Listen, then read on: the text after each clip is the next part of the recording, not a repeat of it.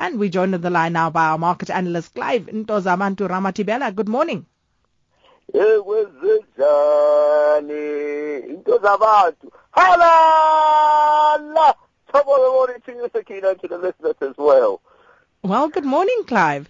And uh, Yeah. let's start by taking your reaction to the big news yesterday. oh you know what let me let me make it very short and brief and I'll say two things uh, cabinet reshuffles are a norm and it is yesterday's was quite a shock but market response is what we're looking for here and obviously it's a bit negative because the rand did did take a little bit of a nosedive but I reckon that when everybody has their mind straight again, we'll get back to it. We had a similar thing, remember, with President Mbeki stepping down in presidency. Uh, we had a similar thing as well um, uh, when there was another reshuffle early last year. So I, I don't think we should be too worried. But there are signs of that the um, uh, the, the news have affected a lot, specifically in terms of investment confidence. But uh, we have to trust our government and trust that the decisions that they make will uh, have a positive impact on the on the economy and the way forward. And I think that uh, the new minister is actually well qualified to sit in the job. Uh, yes, sometimes we want the guy who's rooted and who's known the things and how it'll work.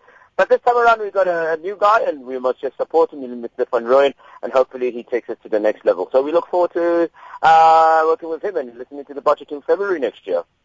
Great stuff. And then looking at the Asian markets in the negative uh, right now, and uh, but there is a bit of a gain in commodities, Clive. I, I, we shouldn't be too excited. I wouldn't be. I wouldn't be excited about these little gains because I mean, a lot of companies will say, "Oh, but you know what? Actually, the prices have been pretty dire all year." But the important thing is that there was some positivity. I think it had to do also uh, with the slight uh, decrease or rather decline of the dollar, uh, which sort of made it a bit easier. You saw the Australian dollar also strengthen a little bit um, uh, on a week on an unexpected increase in unemployment. Can you believe that? So the Japanese Topix uh, retreated for a third day uh, with the yen's biggest jump in three months. Uh, while the U.S. equity markets also the fishes signaled a positive stand, uh, S&P 500 and uh, and the Dow Jones, so that could have could have had some impact as well into the commodity prices. Uh, the oil slump since OPEC's decisions on Friday effectively abandoned its production target had unsettled obviously global financial markets. So there's very very serious concerns in those particular areas. What's interesting, Sakina, is that the Americans continue to grow, the companies in America. And the reason is because the demographic has changed completely from your oil and uh, uh, manufacturing and energy type of uh, businesses. Most of the their businesses is now focused on services and financial sector. So that is why they don't get that kind of impact even when things are not looking very great, specifically in the oil market. Clive, it's all going wrong for the world's biggest mining company, Anglo American, talking about massive job cuts there and all sorts of other things. What's going on? I, I, I think it, this thing that's called a, a big business. When you grow to a level where it is hard to, to shift, to move, to maneuver, um, and uh, I don't want to make any comparisons. I'm just going to use the Titanic because it's the easiest one. So when you have a Titanic, you have so many engineering factors. You have so many things that you have to think about: the engineering, the the, the, the control, the speed. Uh, are, you, are you growing at the right pace? And then all of a sudden something happens which is unexpected, like for example the iceberg. In this particular case, the uh, commodity prices falling uh, to record lows, which was not expected at all. And so it was difficult for uh, Cutifani and his team to turn that around. And he was very well trusted.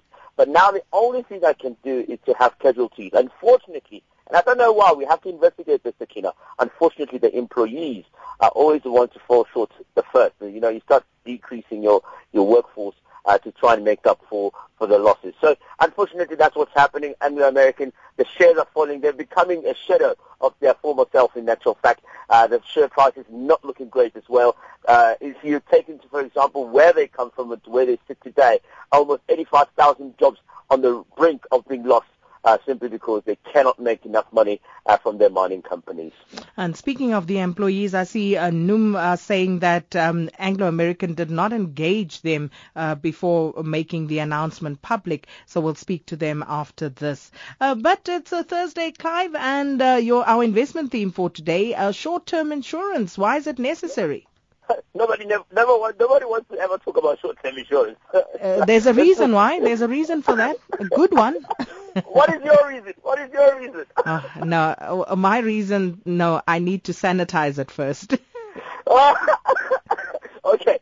It's things that happen that you don't want to happen. You know, like uh, uh, your car getting into an accident. It's the uh, it's it's it's what we call, we call it the things that you don't want to happen. It's when uh, something happens that you don't want to happen. Uh, business is also so you can short-term insurance is insurance that you take out on assets such as your car, your house, and your household content to protect yourself against risk. So you defend yourself against the risk of losing those particular assets.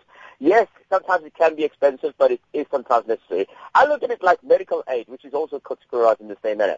You might not go to the hospital or go to see the doctor as many times as you but when you do go, it's normally something serious. And so if you don't have it, then if you don't have medical aid protection, then you are in trouble. So I think it's the necessary evil that we have to have. And that is your short-term insurance. Hopefully somebody, uh, people are listening and they're taking it up.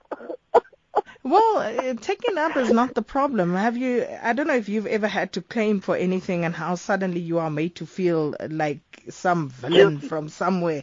Uh, you did something wrong. You're trying to scam us. You, absolute worst. I think we must do something with the, the customer services at the back of the claiming department.